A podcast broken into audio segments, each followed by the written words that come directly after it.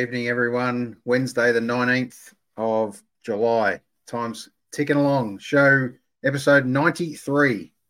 What a year 93 was for the Bombers, most importantly. But um, 93, some superstars in amongst that match uh, lot, and 1993. Righto, here he is, the great man. 90, still Yes. stuck in 93, I reckon. Gus, It how are you, wasn't a bad time. Wasn't a bad time. Bombers up and about. You would have been around, what, 20, 28 by then? oh, yeah. Because what do you, mate, I just had fives. 23, mate, I was. 93. There we go. Uh, and the Loveinator. Let's bring him up. Alan Love, how are you, mate? G'day, gents. Who are we? New name, Alan, I see. Yeah. Yeah. Dickheads. Dickheads This is Spring. Street. This What will be good. Week, not just in football, but an interesting week to kill. How to how to kill a state's vibe in one one foul swoop, one foul Oh. press conference. Um, And what, Yeah, what's even uh, funnier? What's even what's even funnier? Some of the Muppets are trying to defend the whole thing. It's just hilarious. Anyway, I'm not I'm not into that tonight. We're into about we're into we're into what you're about to talk about. I think uh, as bit of heartbreak and happiness. It is. So we've titled this uh, episode "Heartbreak to Heroes" in this case, but Oh, heroes. heroes obviously bring happiness, not heartbreak. Um, Cuz, Cuz is uh, which camp are you in, Cuz? Heroes or Uh, I've got a couple of heartbreakers early, mate. Yep.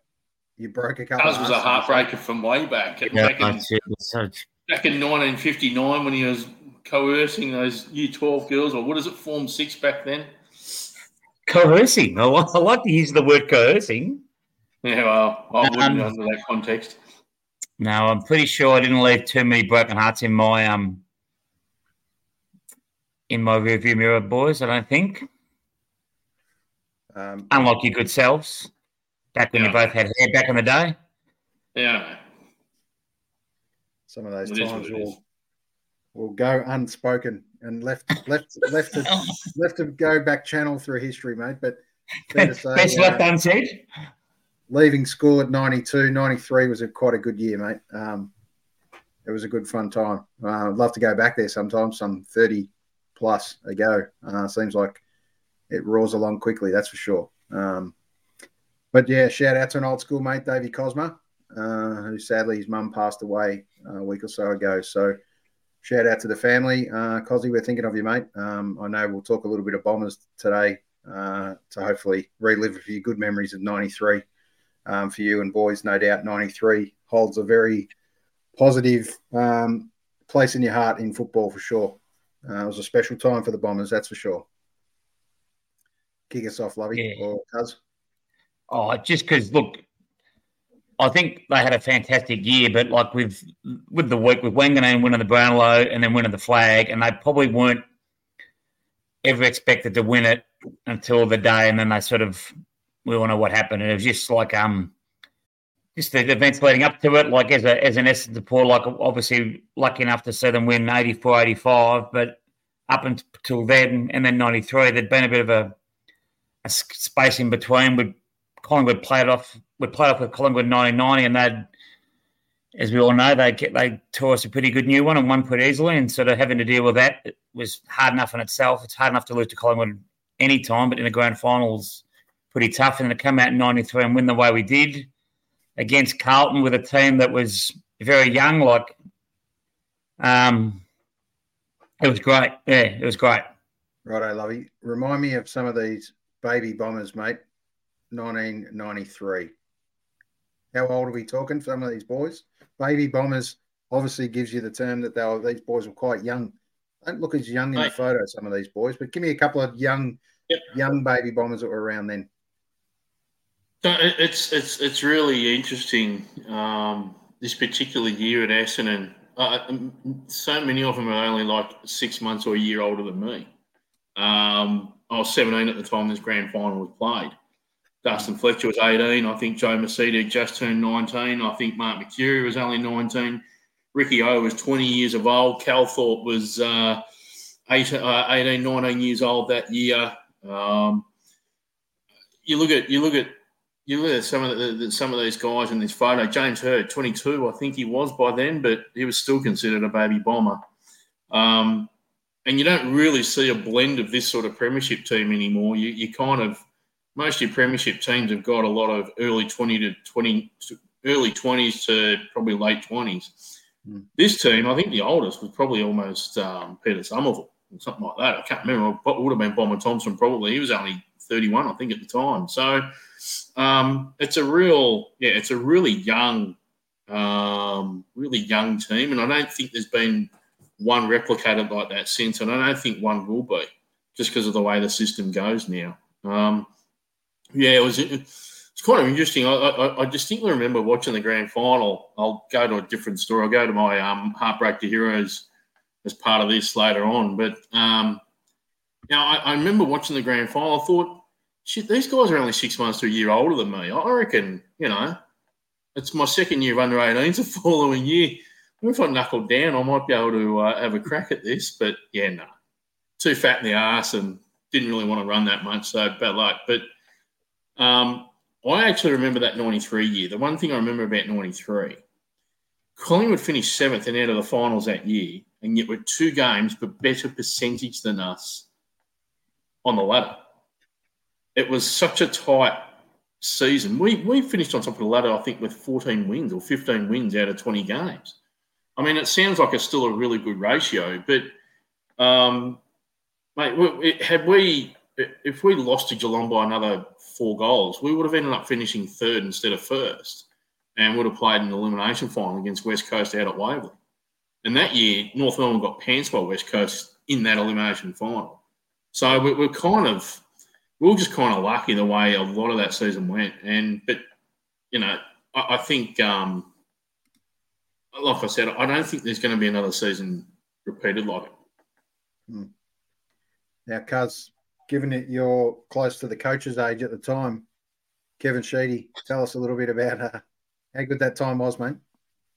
Oh, mate, it was just fantastic. Like, um, as Lovey said, obviously been a little a little bit older, but as Lovey said, like at the time, I, I was playing footy as well, and, you, and when when you're watching when you're watching blokes play in the the elite level competition, and you're playing okay footy yourself, you you, you tend to think, yeah, well, geez, I, I, I can still do this, but you realise this what it takes to get to that to that next level. But yeah, look, they were they were such a young side, and as Lovely said, we probably won't see its side get formed in that same way again. They had a they had a good mix with a couple of older heads and when we say older heads, like in Harvey and Thompson, they weren't that old. They were early 30s tops. Um, but they just, they everything they did came off in that last sort of six or seven weeks of the year. And it was, yeah, it was huge. It's great. Hey, hey, Cuz, and I, I know we're going to jump on a whole t- bunch of topics in this sec, as, but – my favourite moment of that year, yes, the grand final was brilliant. My my favourite moment of that year was watching the number 32 come back out round seven versus St Kilda and just he kicked he kicked 20 odd goals that year, Timmy, after round seven or eight as a small forward.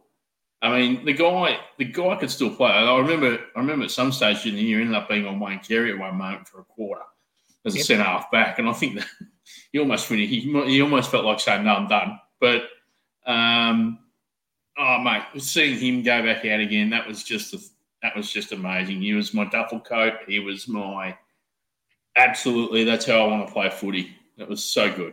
That was so good seeing him come back out of retirement at that point.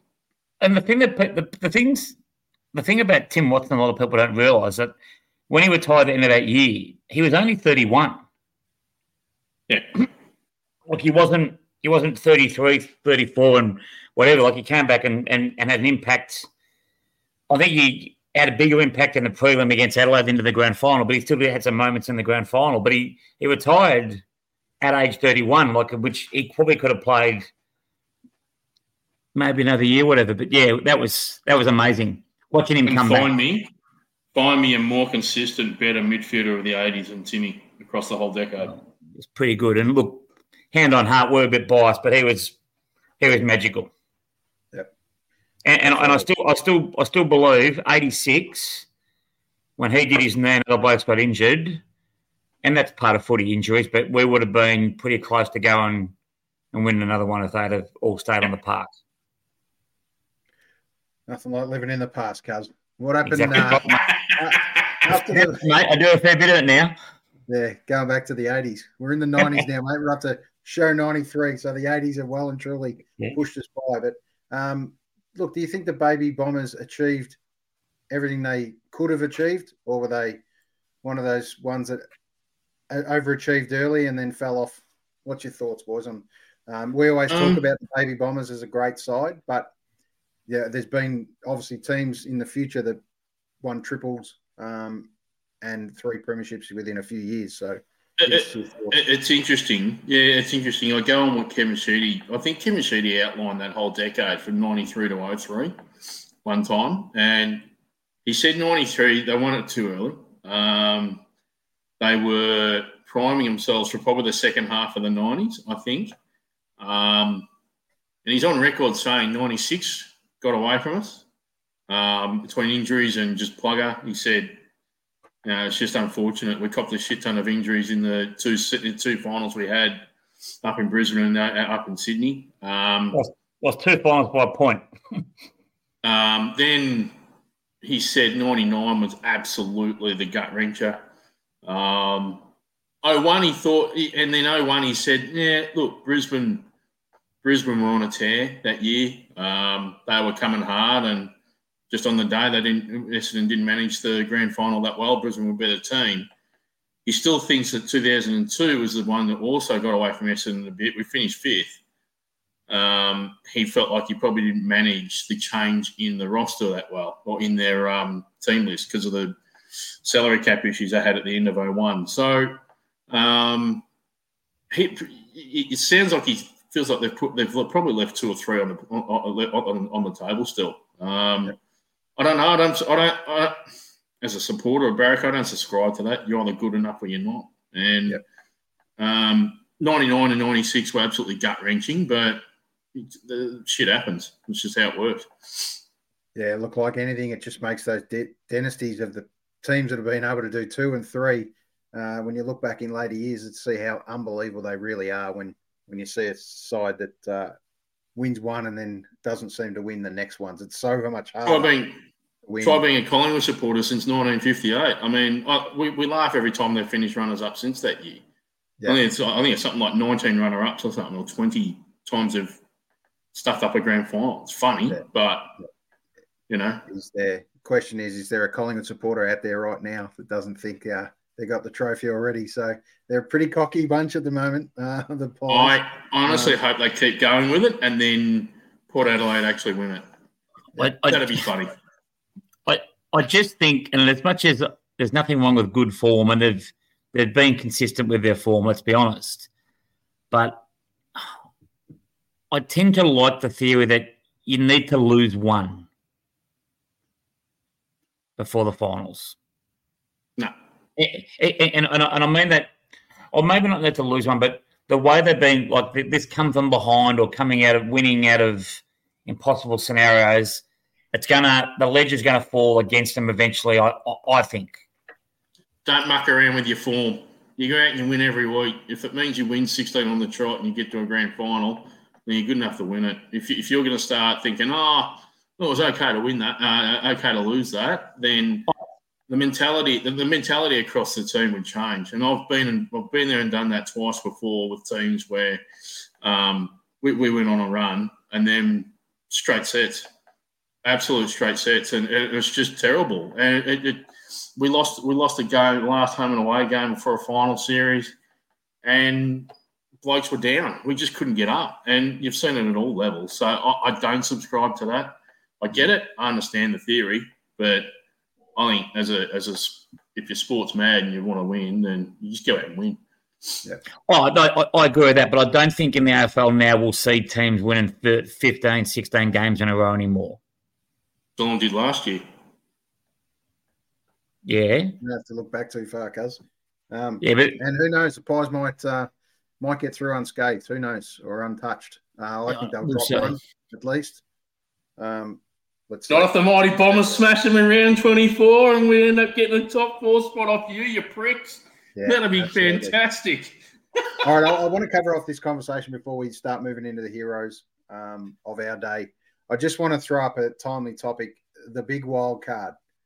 I know it's a big Americanism, um, but very interested in your in your thoughts, boys. That by the by your reaction, it's a snore fest, and you don't want it to happen. Just give me a quick. You know what? We've got bigger pro. Oh, go cars, go cars. I've got to calm down. Look, I, I understand the idea of doing the concept and to make it all this big thing, but you're basically rewarding a side that's going to get a chance to play finals when, for whatever reason, they weren't good enough to play finals in the first place. Yep. So, so that, that that's probably my biggest issue with it. Yeah, and, and secondly, and I know this is a bigger sort of topic change a little bit, but our draw is not fair. So until we find a way where everybody plays everybody twice or whatever, stop mucking around the draw. Just leave it alone. Yep. No, Have yeah, yeah. It's never going to happen. Yeah. I'm, I'm with yeah. Cars. Yeah, I'm with Cars on the whole. This wild card thing's a heap of shit. If you if you if you're seventh and you miss out by 0.5 percent or one percent from the sixth spot, you you, are on a hiding and nothing having to play against a team in 10th spot. Yes, you might get the home, you might get be playing at home that week. That 10th spot, free hit. I'm going hard. Why not? and, and and seventh spot may have finished four games ahead of 10th spot, had a really good year in comparison. So no, you can can that idea. And the Cousins' point about the draw, I think they've got no choice, mate. They've got to start mucking around with it somehow. But yeah. to get it to get it more even. I mean, yep. what, how we haven't gone into divisions based upon ladders from the previous year by now, I don't know. I mean, we, you can't do it by demographic, you can't do it by geography. I get that, but um, the only way you'll get to play multiple teams on a reasonable basis twice is if you have your own division based upon the previous year or something to that effect. Um, I heard this really stupid concept this afternoon that with six rounds to go, the top six all play each other, but they can't drop out of the top six. The middle six all play each other for the last two spots in the eight, the seventh and eighth. And then the bottom six just play amongst themselves and therefore, and they just muck around, have fun with that. Like, hang on, if I'm in seventh spot, but I'm only a game outside fourth spot after round 18, do I reckon I'm going to have a fair crack at fourth spot? You bet. Yeah. Because guess what? That's happening right now. Essendon went from fourth. Essendon went from fifth to eighth on the weekend. Adelaide have gone from fifth to twelfth in two weeks. But they could easily, in two weeks' time, be back up around fifth spot if they win their next two games. It is absolutely ridiculous. These guys, these muppets at the AFL, uh, are, are, symptomatic of a bunch of corporates that are in an industry they've got no idea about and just try and change shit for the sake of changing it. It's not the only industry. And I tell you what, these guys get paid way too much money for the crap that they dish out. And this is exactly what this is. And I'm glad the Scott brothers come out tonight and absolutely crashed it back to earth. It was they, fantastic. They both, they both got it down, didn't they? Like today, Index, uh, they, they both went bang, pop this. No thanks. Yeah. Stupid. You know what? Fix your fixture. I agree. Get it, get it more fairer. But there are different ways going about it. If you actually listen to the ideas coming from your supporters in public, and they never listen to the supporters in public. That's their biggest issue. And that's a big. It's the, and the other biggest issue with the fixture as well. And look, Essendon played poorly on the weekend and deserved to, the loss they had. But Geelong Stadium's not even half full at the moment. Why the hell are we no, playing games no, at a twenty-two thousand? No, I'm, I'm with Max Gawn from Friday. Geelong did have every right to play that game at GMHBA, whether it's half full or not. They've lost money on it, mate. That's that's their well, call. If that's the case, then play it there. Play, they should be playing every second week, and then don't pick and choose. You can't pick and choose. What do you mean? So, well, if they're away, if they play Adelaide one week, the next game's a home game. It's a GMHBA. You're not making sense. That's the way no. it should work. So, so from a so Geelong perspective, every second they moved, week, they moved all the games at the start of the year, cuz away from yeah. MHBA because there was the issues getting it finished then it's not going to be finished anyway. So schedule them there. You can't move them again. They've lost money, mate. Let them play. Hmm. Uh, you're right. It's not finished, so they miss out. They can sue the contractors, whatever they've got to do if there's penalties.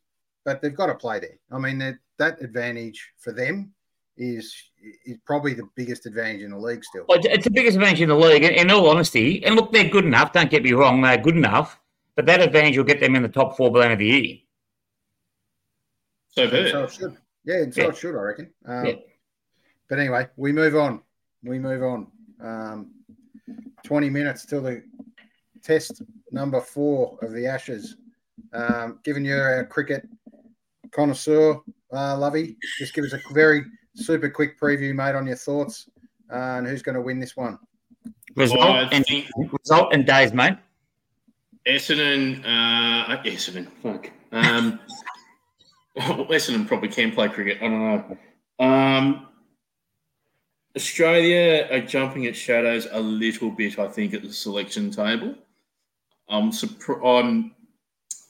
it's not surprising they dropped Murphy given they only bowled him for an over in the second innings. So, okay, you're going to go all out pace. Um, I would have dropped Warner. I think enough's enough. And I think yep. you have Harris in the top of the order with Khawaja. I think you've got to get the next generation through as quick as you can, as best you can. Why not in the heat? You're 2 1 up. Um, and I, I, I, honestly think he's had his run. He can't obviously play. He can't play the cutter, and he can't play a swing ball. So what the hell are you doing playing Test cricket in England? Um, I think they've got the just they've got the they've got the they've got the selection right, having as many all rounders in the in, in the team as they possibly can. Carey's batting at eight. I love it. I think that's great. But I just I'm, I'm really worried if Warner can't get away early, we lose that batting depth advantage because we're one to two down early doors. I I think weather plays plays a part again in this, but the way Bazball goes, five days is nothing. I see it, unfortunately, I see it being a bit of a, a, a being too all. I really do. Uh, I think it's it sets up the fifth test to be an absolute cracker, but I just think we've jumped at shadows a touch with our selection of Warner in the side. I think keeping in there is not the right way to go. I I, I agree because I, I think Cummins is a good captain, and I know he's not the only person making selections, but I think he's too nice a bloke. I think with the Warner thing, I'm not a I'll hand on heart, I'm not a fan of Warner, how he conducts himself. That's by the by. But I think he has had his chances on this tour, and I think it's time to get rid of him now. And I think if we go to 2 2, I reckon it could go the other way and end up being, being, 3 2, and it could cost us the series. I think, um, look, I, I think what they're doing, they, they're batting Warner through to the rest of the series. And yeah. then I don't see him playing an Australian Test match. He's done after that. I think new opening setup will happen against a couple of weaker nations across our summer coming up. I think maybe that's the way they're going with it. That's fine. Um, but yeah, I, England England have got a bit of momentum at the moment. The week came off. The week off came good for Australia. It was a good time. Um, but not playing a spinner as well is an interesting concept. Not sure about that one. Yep.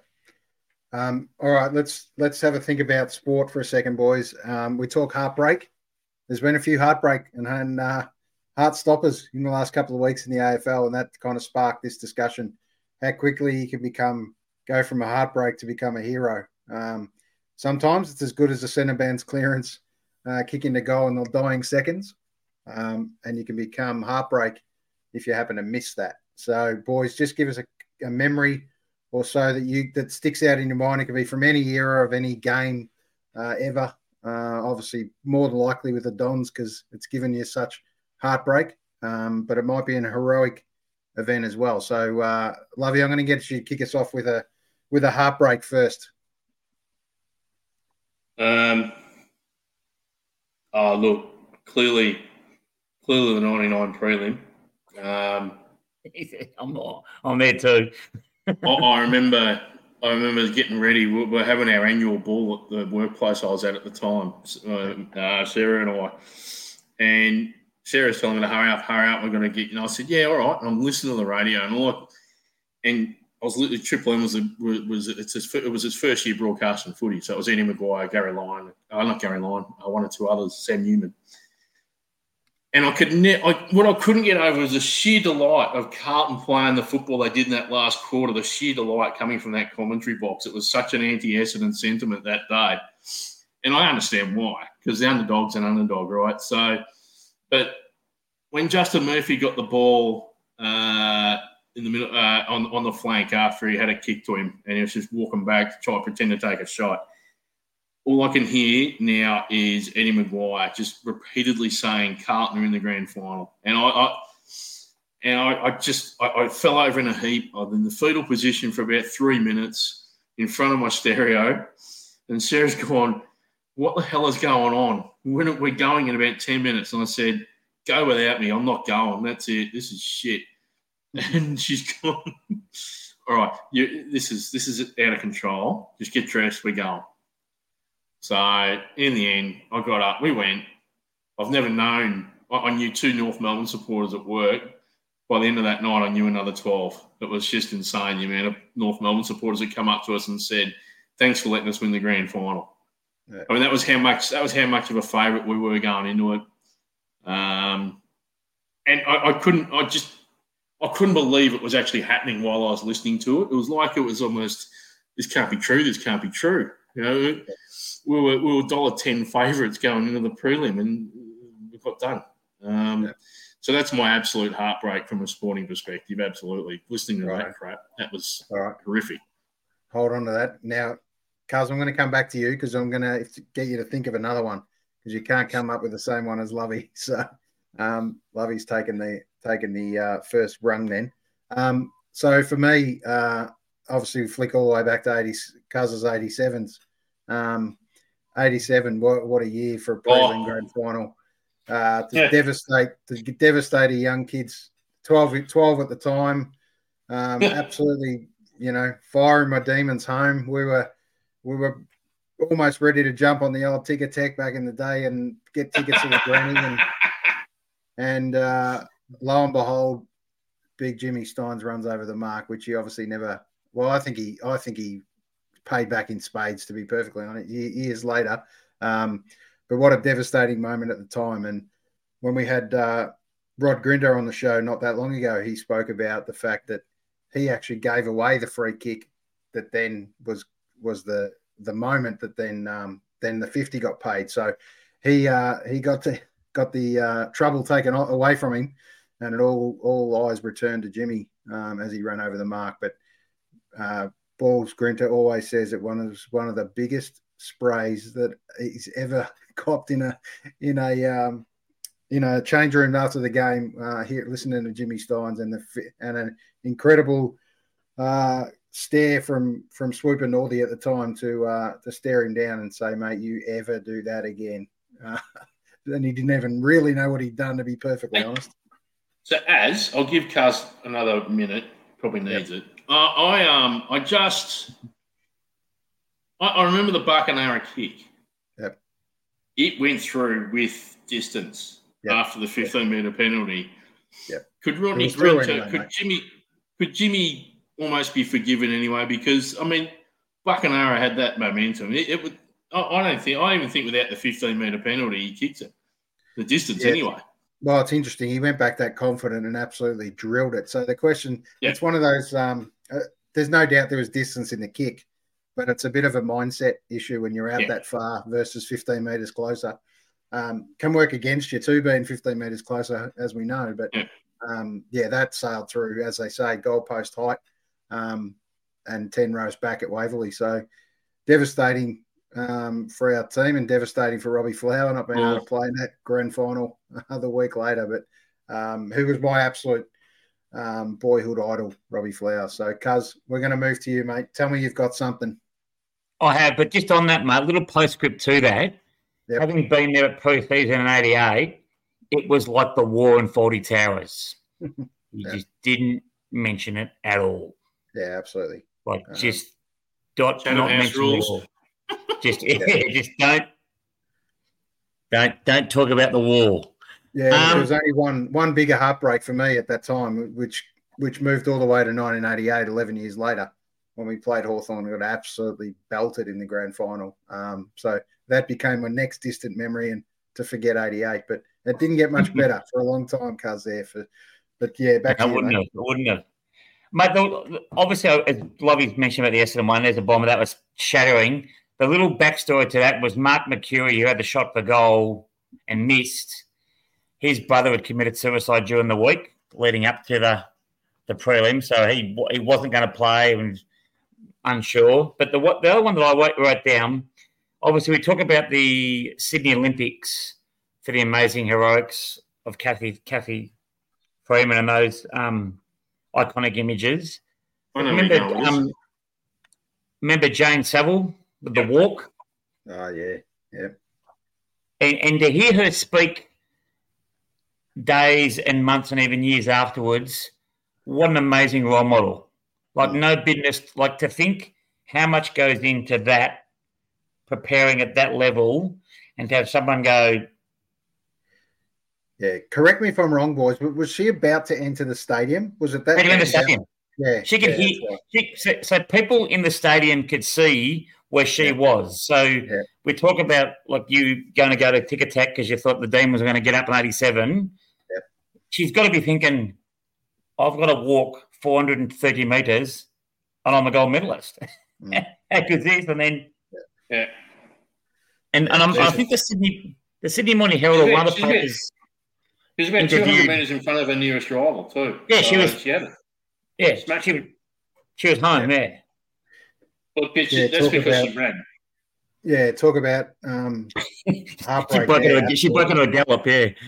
and what could have been an Australian hero, but technically became Australian hero another way by uh, by the way she handled that defeat. I guess years later, Yeah. and and still, um, it's not all uh, it's not all roses, cuz as we know, mate. It's um it's a tough little journey out there.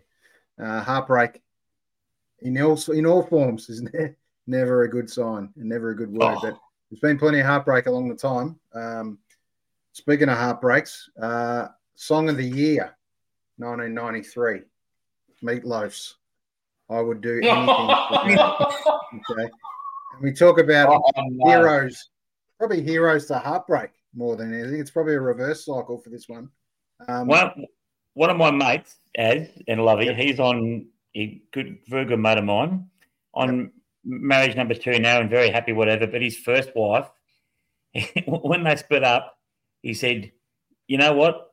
I don't hate you, but if I if you fucking ever play that song by Meatloaf ever again, I tell you, that's enough for me. That'd be enough to say we're done, we're over." She Meatloaf. played it. She Yep. played it religiously. still That one of the Meatloaf song, couple of the that great, greatest song- songs of all time, mate. that, that Meatloaf song is why I'm thankful grunge really smashed globally at the same time. Thank fuck for grunge. That's all I can say. I do tell you one thing with the old meat is he had a he had an unbelievable range and what a performer back in the early days. Um, The old meat. Is that what you're going with? correct.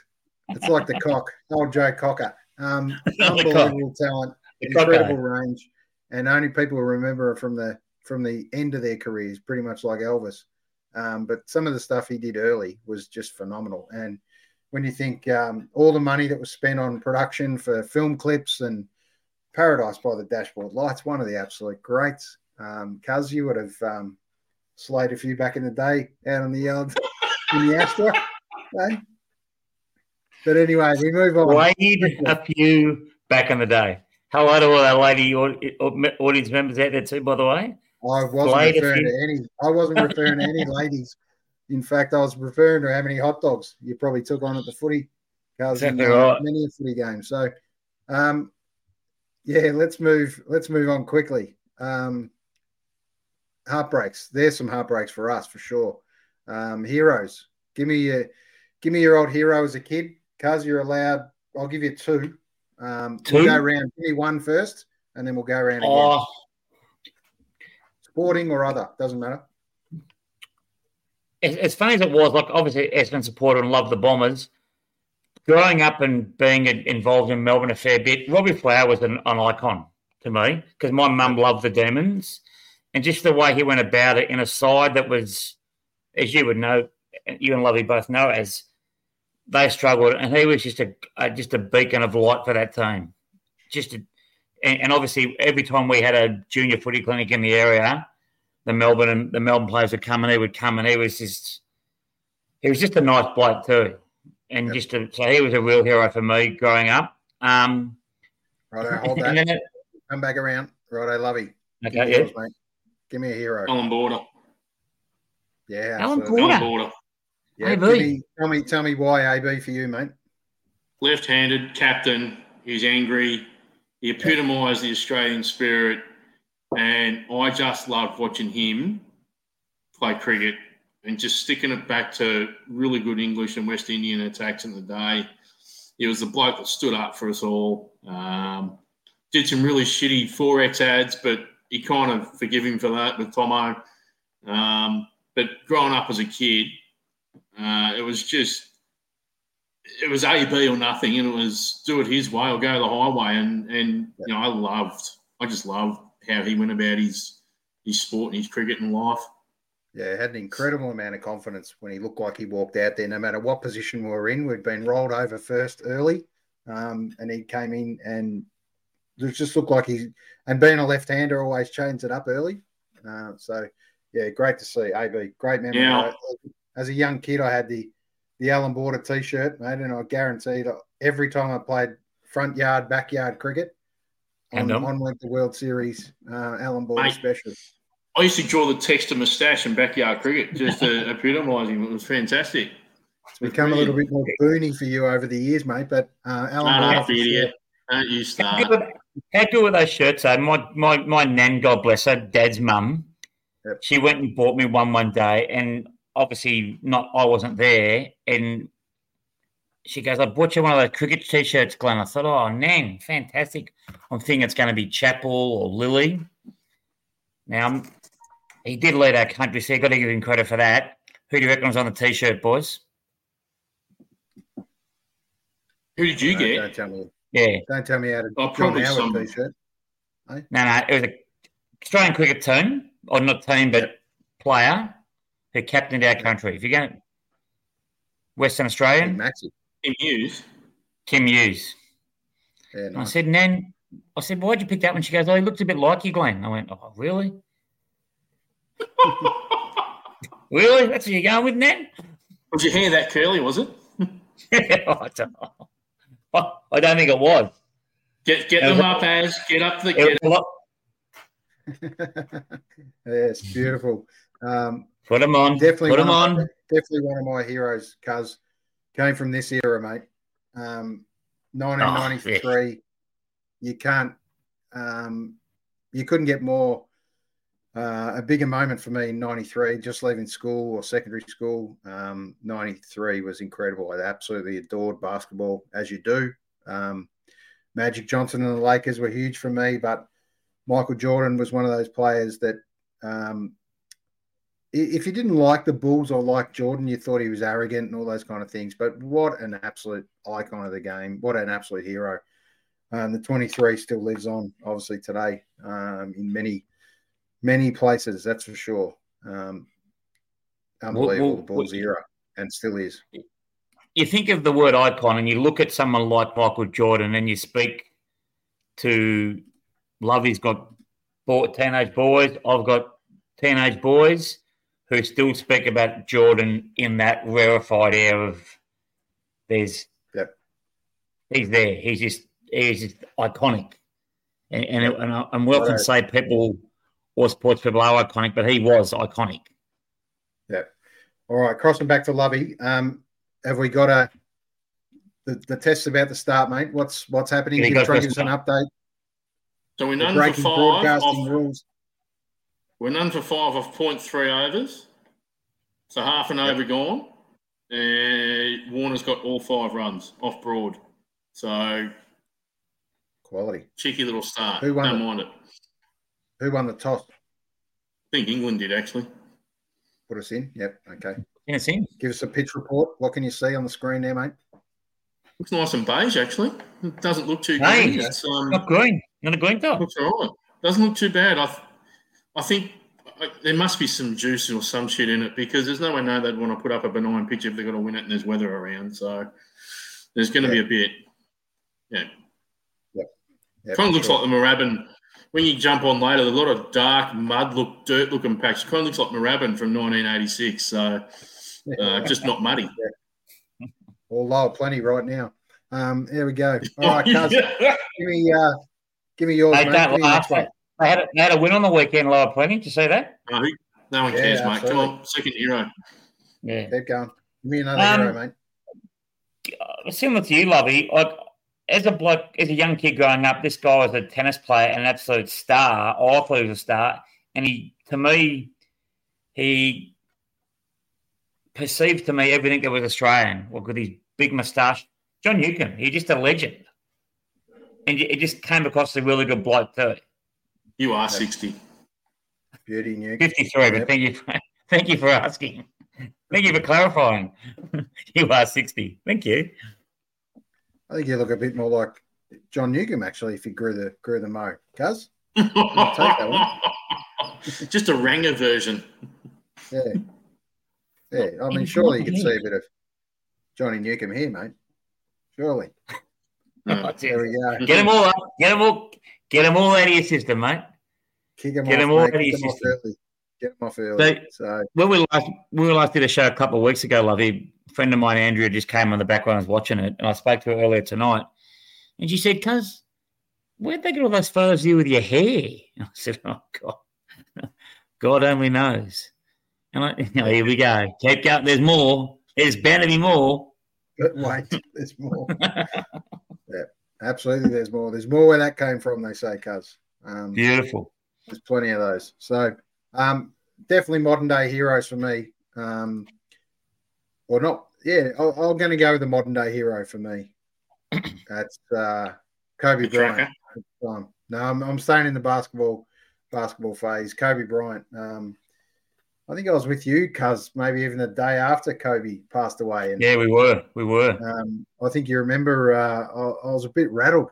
Uh, You were. Yeah, you Kobe were. Passed away. It was kind of hit me, hit me pretty pretty hard actually. Um, I obviously never knew Kobe or anything like that, but it's one of those absolute sports idols. You think just talk about cut short in your prime, um, and not he was definitely at the end of his career, but you know he had so much to give, uh, like every sports star that does, and so much influence on other kids and stuff. But yeah, he was enormous at the time, and um, I got this. Uh, I didn't get this done purposely, but it was a it was a tribute picture that got done, um, and it's just an incredible drawing that we had.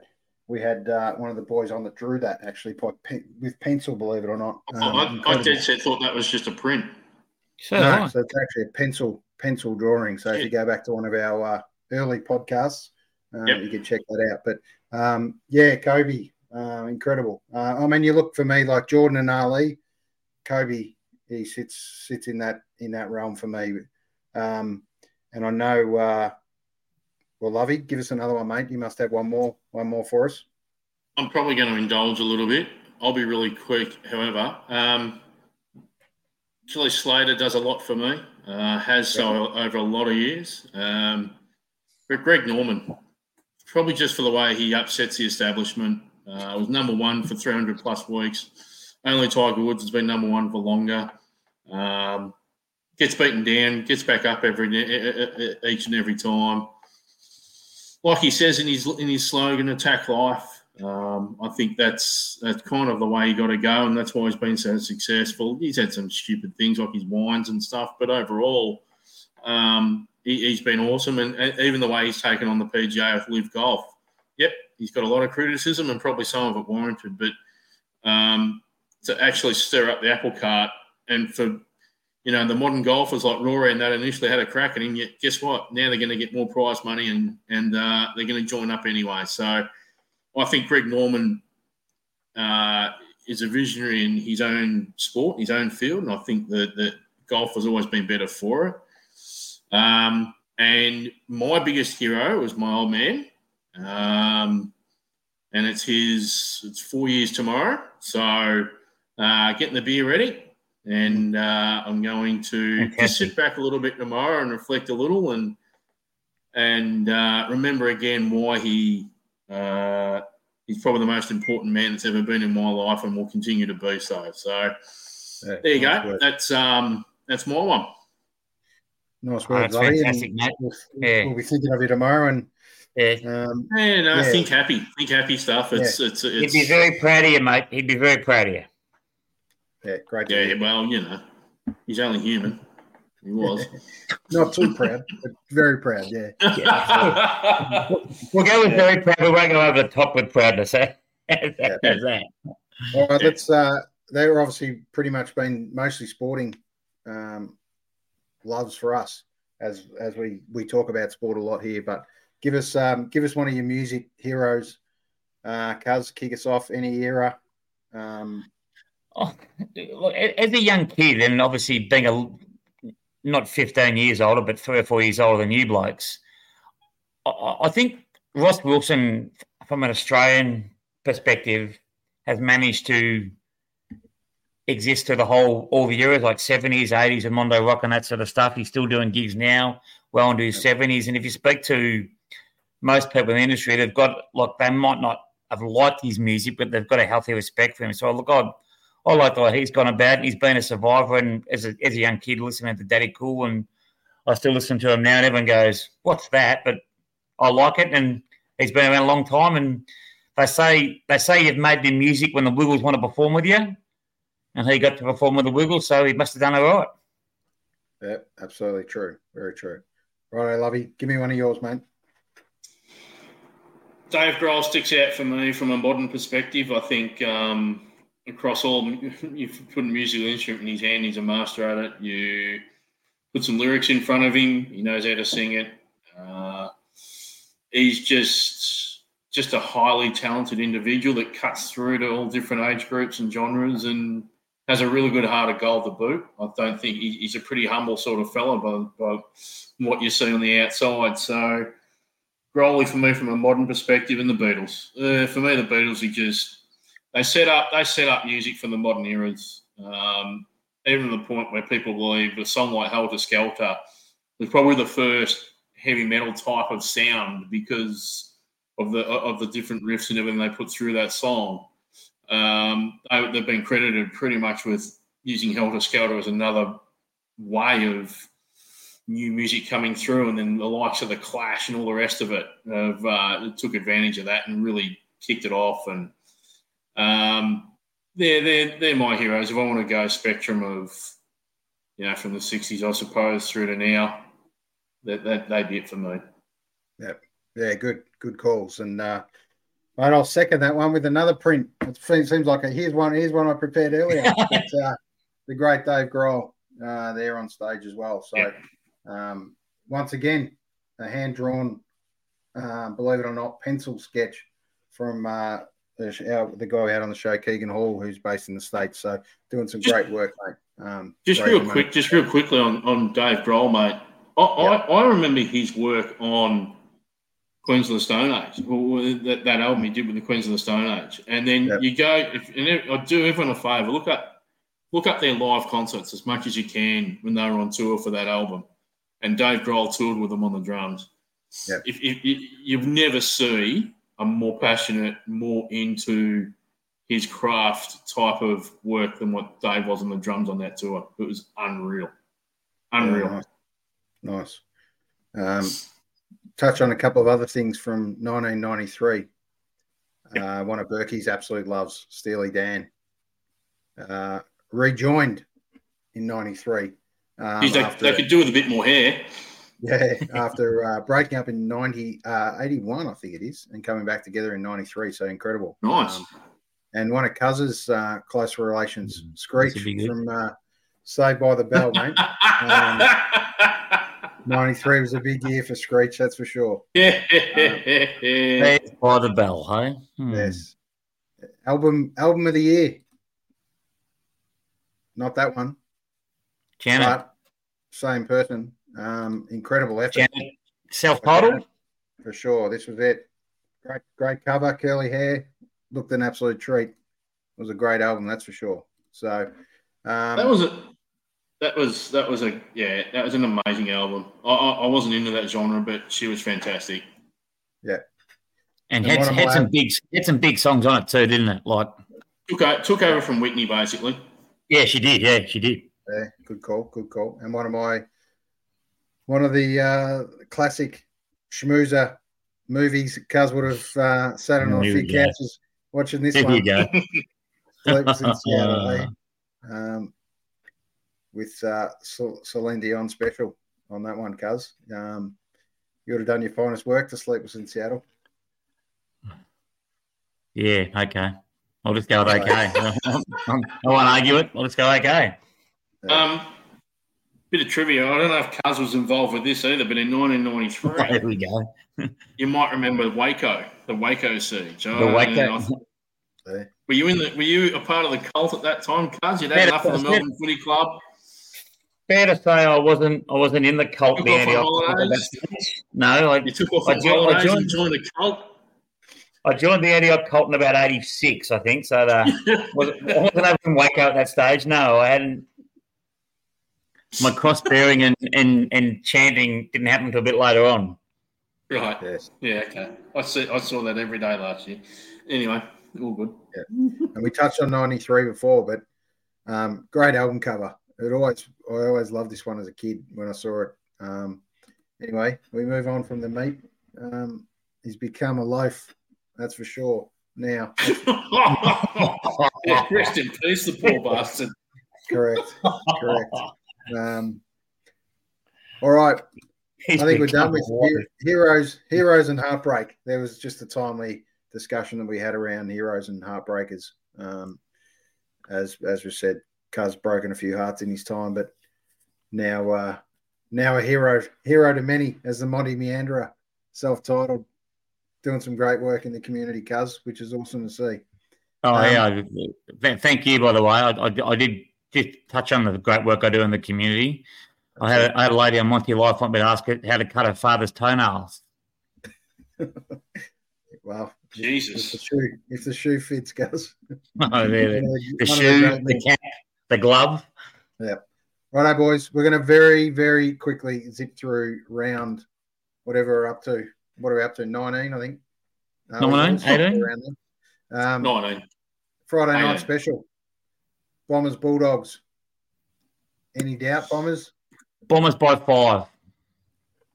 Points or goals? Goals or more. Oh, very. We'll confident. make a statement. Very confident. It, it, if we're going to, we could potentially seal our spot in the eight with a win yeah. here because We've got the Swans, North and West Coast in the following weeks. That gets us to 13 wins before with two games to go against GWS away and then Collingwood. Um, I'm not as confident as Cuz, but I do believe on paper, if we if we if we are serious, I actually think we get over the line by about two and a half goals. Yeah, right. We're going to go with the spirit of '93 on the show and hope that the Bombers can get it done.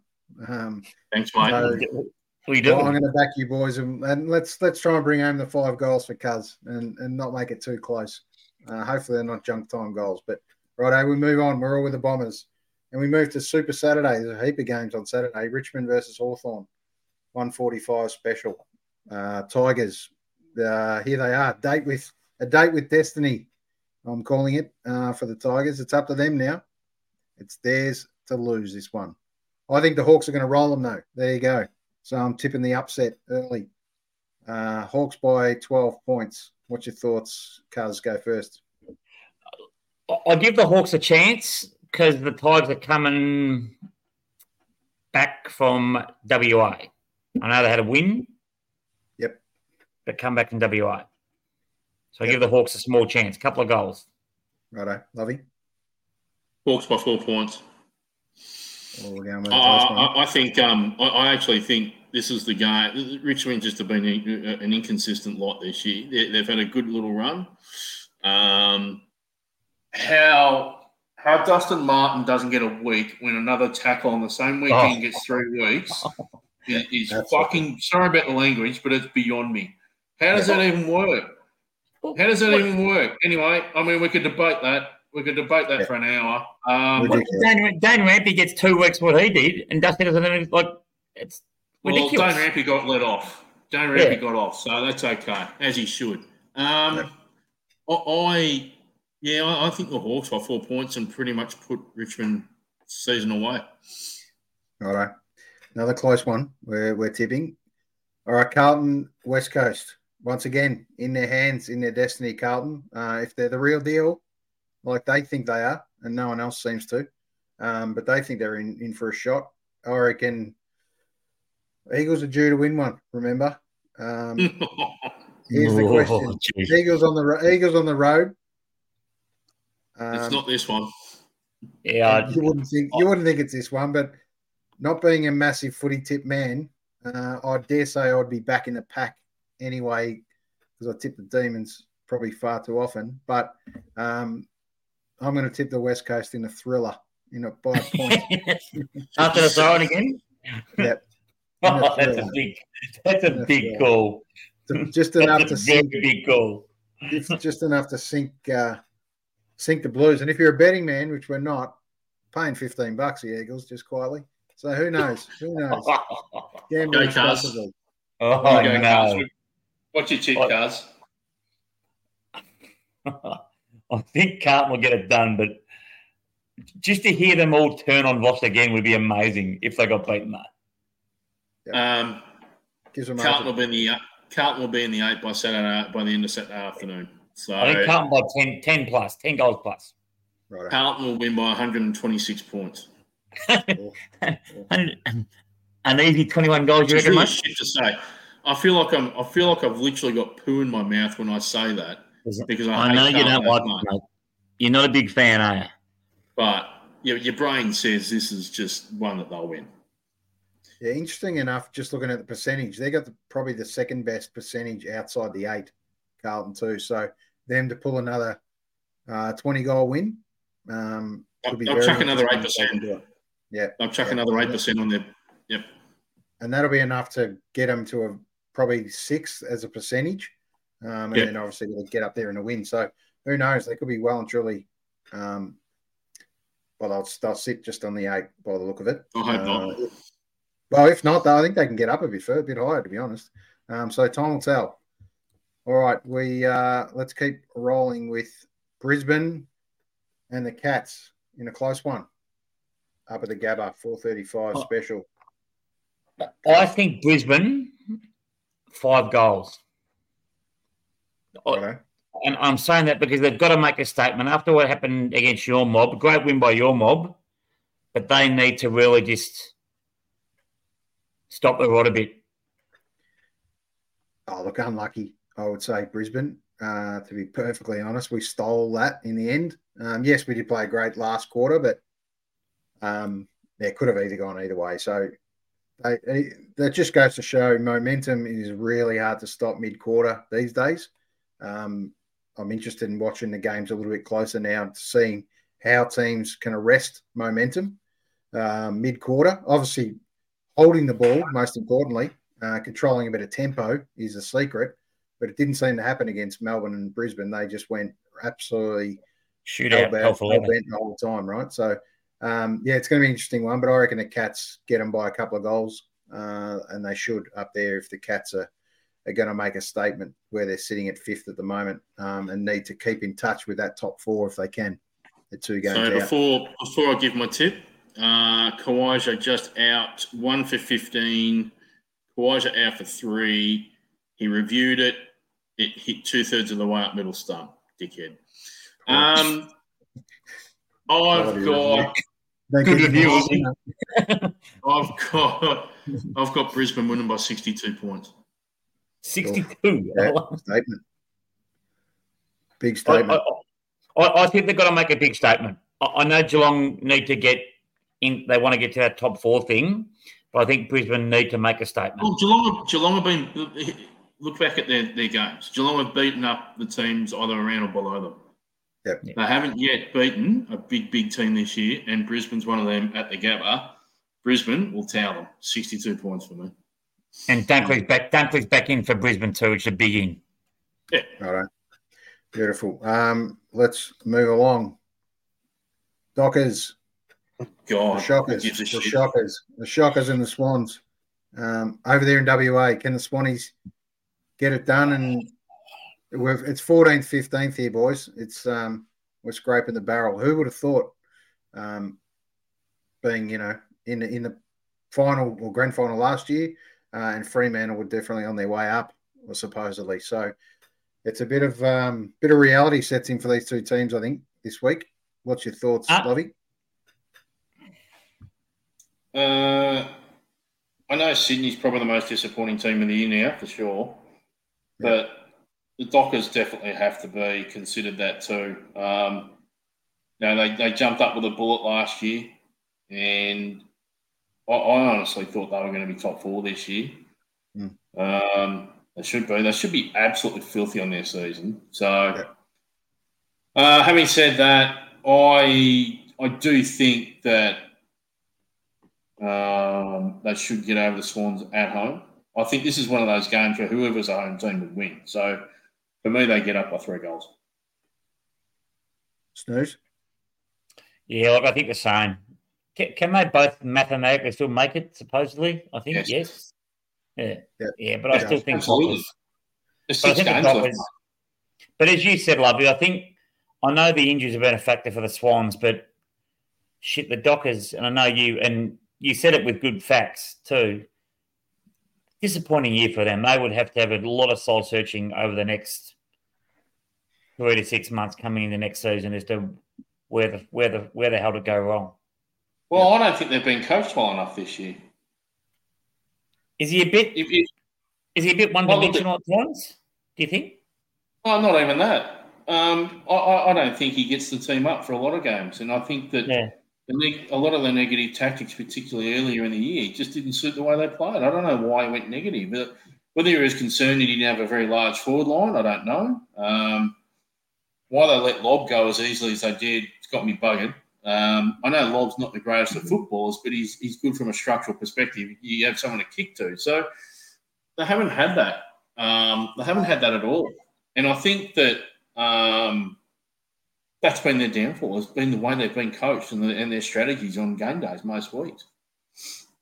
Yeah, yeah. Freo, Freo for me, I don't reckon Swans are a chance to be honest. Yeah. Um, but who knows?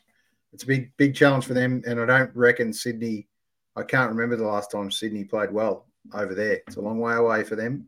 Um, they don't seem to get it done. So let's see. But I reckon Freo by ten goals. They give them a good whacking. But let's see. Uh, anything can happen in this game, as we know. You only need to be a little bit off. Yep. Um, Port Adelaide versus Collingwood. This will be a cracker. Um, if well, the question is, will it be a cracker? I think it should be. Uh, everyone thinks it will be. Um, Port Adelaide, 740, Saturday night special. Do we know what the weather's doing? Yeah. And is my no. check back yet? There goes the cat. Is that um, the cat, yep. mate? Yep, dickhead. Shit Whack. Uh, what's um, your thoughts, guys? Weather's good. I think Port easy. Five goals. Righto. Oh. Lovey. Why? Why that, cuz? I, th- I think they're a better side. Big margin. In the draw. Better, eh? that much better than Collingwood, honestly. That's a big statement. It's going to be 13. It's going to be 13 and pissing down. Oh, is it? Oh, fact, well, that'll help the Pies then. But I still think I still think Port will win. Right. I, I think last week's massive loss to Carlton will do them no good, and I think that uh, I think that they've got to be very careful of not having a secondary letdown immediately to that. And the worst possible team they could be facing for that would be Collingwood right now. So um, I I'm, I'm, very careful, and it's interesting. There was some commentary around Ken Hinkley again. Why haven't they signed him on? And and then people, some people are saying, well, let's just now wait for the next month. They've just been pumped um, maybe that's more. They want to wait till the end of the year. Let's just see how all this pans out. But they're still going to be top three regardless over the next month. So I don't think that's an issue. I, I do think mentally they want to get back on top of this pretty quick. Worst possible team to do it against. So I, I, for me, I've got Collingwood winning this by about two and a half goals. I just think they're structured perfectly. Uh, they're predictable to themselves. They they know exactly what they're going to do if the ball either hits the deck or if it stays in the air. Um, have, have Port Adelaide got the courage to tag Daicos and deliberately take a play off the ground themselves in doing so? I don't think that's in Ken Hinkley's mantra. I think every player is an attacking footballer. So it's going to be interesting to see how Port Adelaide go about it. I think um, Collingwood is just going to be the little bit more disciplined team on the night and should get up. Right. Here's my assessment. Trailing minute or final minute of the game. oh no. You love this, don't you? You love this. Port Adelaide up by a point. Minute to go. Daicos gets the ball from Who's the he kick it boundary. to? From the boundary. Tries to he makes a rash call and tries to center it instead of going for goal on the boundary line. Um, and it gets punched through for a point for a draw, for a season defining draw that could split up split up their uh, their points on the on the ladder. Um, and you never know, could let could let Port back in and Brisbane back in. So um, there you go. There's there's my quick assessment.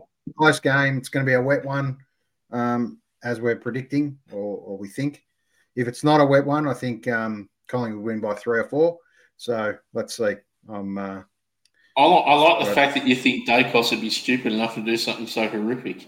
Mm, I, yeah. I think it, I think it'll come down to someone finally chasing him and actually putting him or putting a, a seed of doubt in his mind.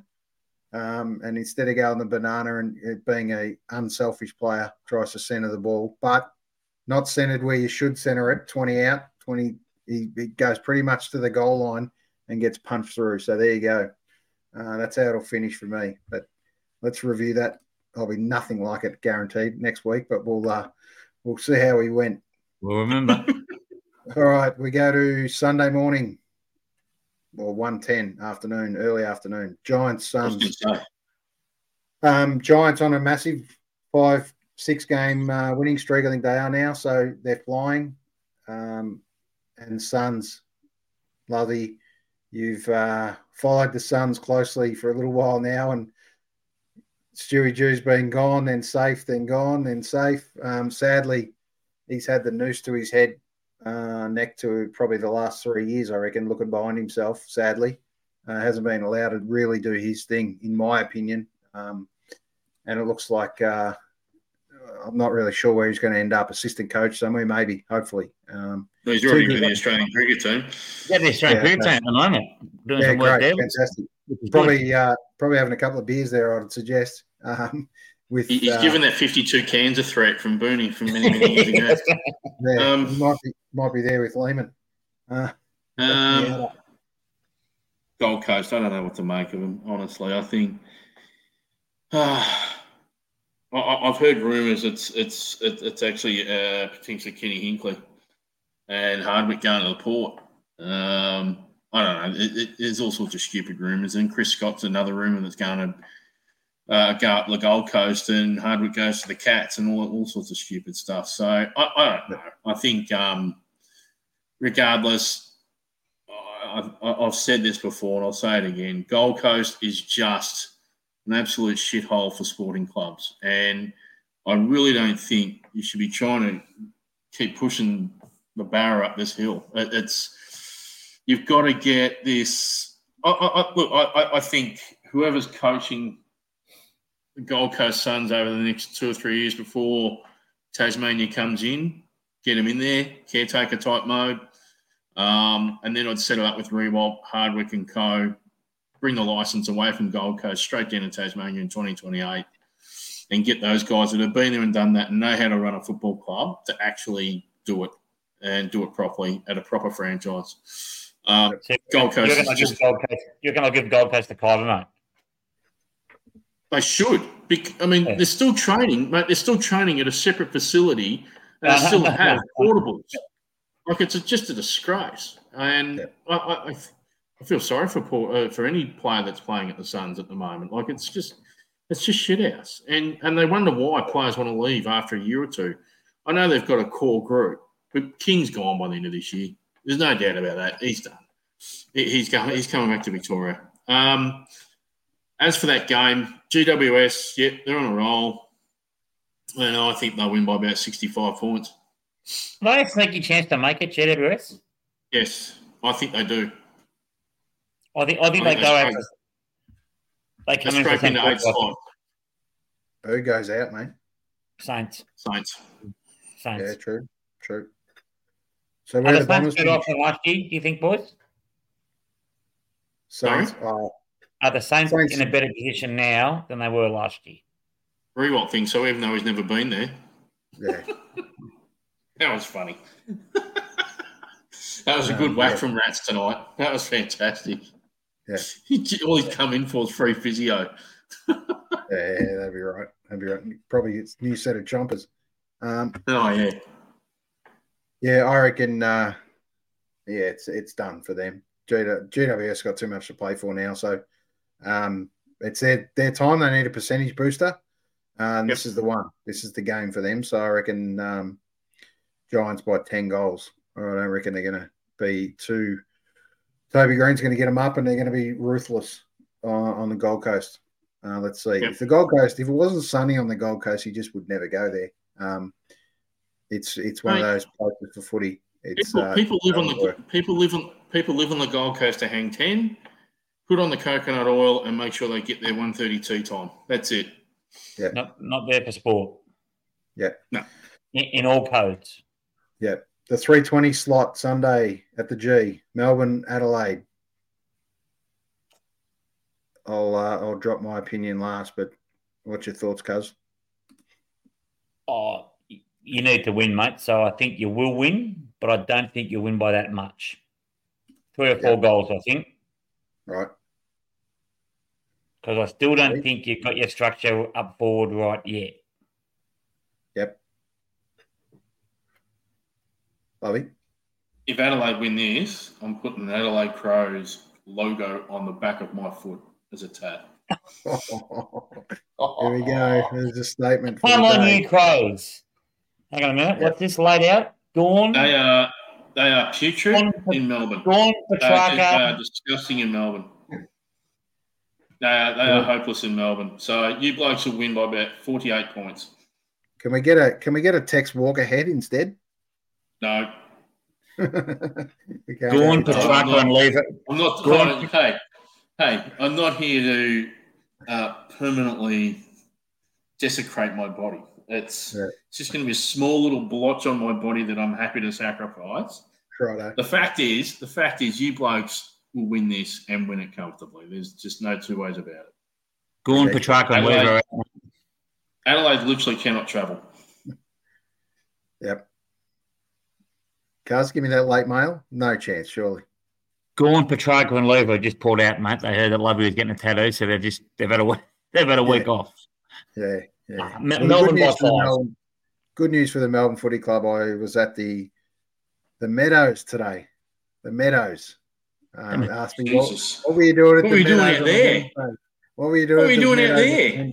Wednesday afternoon. I was uh, at a Northern Footy League partners uh, gig, given that their Division One sponsors the Meadows. Um, and weirdly enough, out of all the footballers you could possibly come across, when out of a crowd of about 10 people in the entire place, Bayley Fritsch was there.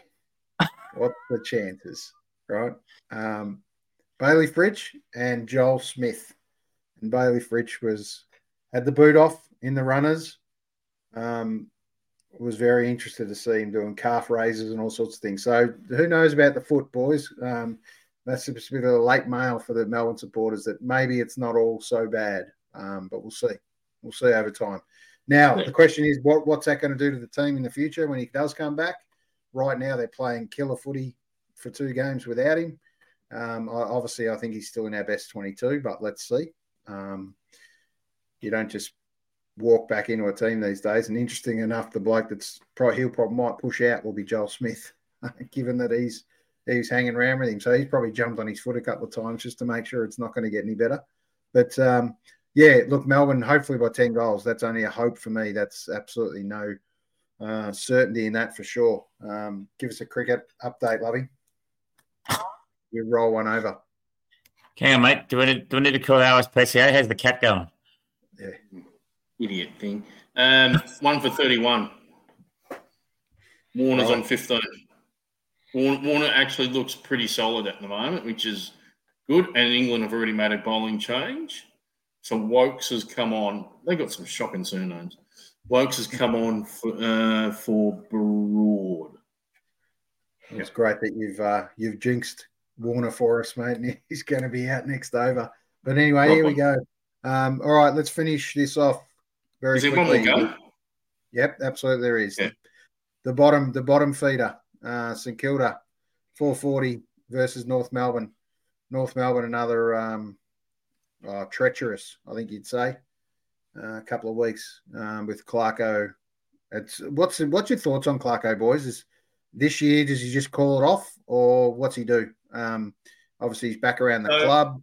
It's an interesting conversation of what's about to happen potentially. The, pre- the prevailing theory is apparently he'll be coaching at least two to three before the end of the year, which is fine. But Yep. mate, my my view is, if you're not quite right, you shouldn't be still at the club. I I, I think you're the senior coach. Yep. You can't be just floating around and creating further confusion, making rats feel like, well, what the fuck's going on for me? Yeah. When, when are you going to do this thing? How can I concentrate? I think you've just got to make a call. If you're if you're good enough, Hmm. get back on the board and coach. Do it now. Yep. Um, if not, then can at the end of the year. Let Rats coach this mob out. You're not going to go anywhere beyond 17th, 18th. So he- he's doing the right thing. Rats is actually doing a pretty good job. He's playing kids. He's making sure that they're getting games in under their belt. Yep, they're getting pounded. And I think that um, the AFL probably needs to provide assistance via the via the draft. I think if ever the team has required it, when you've looked at all the other priority picks given out over the years, Northup deserves at least one as much as anyone. I don't like giving them out just quietly, but Yep. when a team hasn't finished outside the bottom four for five years, something's not something has to give. And I think that um, you know, the whole panacea of Clarko coming in, it's going to be a slow build. Clarko said that. Now, I think Clarko should just give himself the rest of the year off. Just chill out. You've got the job for three years. Um, just, just, just make sure you're absolutely certain and good to go by November when the preseason starts up. Yep. Um, because you know uh, your mental health is not something you can piss fart around with, as we know. And Mm. if he's if he's not quite right, then make sure you are. But don't do it by trying to pressurise yourself getting back into a job that's too soon. If he feels he's right to go and then come back to the club, then your role is you're a senior coach. So be a senior coach. Yep. Yep, my thoughts are he shouldn't be there. You're right, um, unless he's ready to within the next two weeks pick up the board again. But I, I, I don't know. I've got just got a weird feeling that he's there for another reason, um, and I've just got a bad inkling that he's prepared to wrap it up um, and not coach at all. But hopefully that's not the case, and we don't lose into the game because um, we want Clarko there. Um, but who knows? He may have decided it's not for him. But I don't know. We'll see what happens. Oh, I'm not. I'm not too worried if we've lost him to the game. He's got to make sure he's right, and Sure. you know, I, I think that if any, if he just cannot continue on, then so be it. I mean, it's not the first. North Melbourne is just a football club. It'll it'll keep going, right? Yep. It's not going to fall over because Clarko decides to call it a day. Sure. I, I, I, I'm with you. I think, and I, I said I said it. I wouldn't be surprised if Clarko doesn't coach again about two months ago when he Mm. first did it, Yeah. because no one no, no one can comprehend what he's gone through personally with that with that report and all the rest of it that's, that's happened and occurred, and I imagine that's taken a massive toll. And it's not a water tap. Your mentality is mm. not a water tap. It's not an on and off thing. It's it's a slow burn both ways. You either get better slowly or you, you you gradually decline. And I just hope he's getting better, but can't be it can't be at the expense. He can't have his mental health at the expense of thinking he's going to go back and do something at a football club. Yep. Just can't be doing that. Yep, Yep, absolutely. All right, boys. Um, Cuz, did you give us give us a tip there? Oh, I I think I think the Saints. It's and with no confidence either, just quietly. Yeah, yeah, yeah. I've got the Saints by 80 points. I got I got a draw. Your second one, your second one of the round, mate. It's going to be Are the you, round uh, for- Hey, As, are you sure you're not into like dramatic arts or anything like that? Yeah, like, if you got a yeah, sure. degree in, yeah, got yeah. the old the old Script Heartstoppers heart stoppers and thrillers for me, mate. Um, but yeah, has there ever been a game a round with two draws? There's a bit of history for you, cuz. Um, don't know if there ever has been that I know of. Um, but two draws in one round. Correct. Yeah. Never heard of it. Yeah. I can think. I can think of. All right. Just before we finish up, I'm going to fill out your week musically um, with nice. a gig. A gig 21st, couple of days time, Friday night. Uh, Lily Tavern, Carl Kelly, up and coming artist, uh, who uh, we hope to get on the show in the next couple of months. Uh, star actually at uh, Lily Tavern, um, and then Mark Sinton, who also is going to come on the show in the next couple of weeks. Um, with Dave Rogers and Little Fates at the Le Mans. So you have to make a choice of who you're going to go and see because they're both pretty much on at the same time. Um, boys that were on our show only a few weeks ago, Cold Irons Bound, um, and Charles Jenkins. This is a freebie at the Union Hotel in Brunswick. Um, that'll be a cracker Sunday, Saturday afternoon from five, just before you come home and watch the footy. Um, and then our good friend Laura Davidson is kicking off uh, with the with Skyhook Skies, um, and she does a killer job. That'll be at the Brunswick Ballroom. So um, Bongo Starkie's Skyhooks. So that'll be a cracker as well. So there you go. There's how we fill out the the week of music, boys. Um, we're going to have a few good music guests coming on. Yep. Um, and uh, no, Millsy Bailey hasn't had a haircut, um, although I couldn't really tell because he had a hat on. Um, but he wasn't exactly trying to hide because he's in a big bright white hat, so you couldn't miss him. Um, and good, good question, Bergie. We didn't get to ask before, but what is the thing that Meatloaf wouldn't do? Uh, I don't think. I reckon he would have been asked that a couple of times, but if anyone would know, Berkey would know.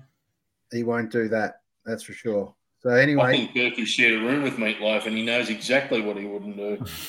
correct, correct. And just a quick shout out to Berkey, sixtieth.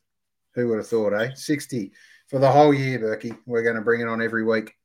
Um, and thank you to every one of the eighteen uh, artists that were good enough to come back to me with a happy birthday wish for Berkey. Um, fantastic to have so much support from all these guys and girls, um, including Queenie. I think she might have even been the only female that came back to me with a happy birthday for Berkey. So, uh, very bloke centric Berkey's bands. Um, but here we go. Uh, that was good fun uh, to, to, be involved in that. So, congratulations, Berkey. 60 of the best. Um, all right, boys, enjoy your week. We'll have a quick chat off air. Well, nothing like a 45 minute podcast for an hour and a half once again, but we yep. one day, one day we will get there and make it a quick 45. Uh, there's too much to talk about with the Bombers from 93. So exactly we right. don't live in the past, but we enjoy it. So, um, Cousins Classics will be back.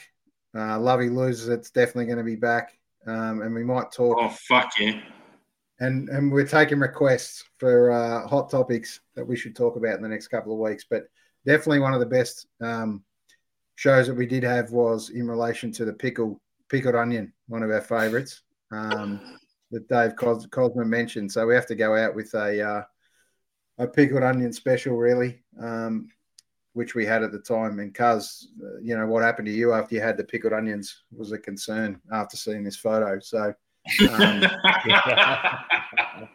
I was a pickled, I apologize.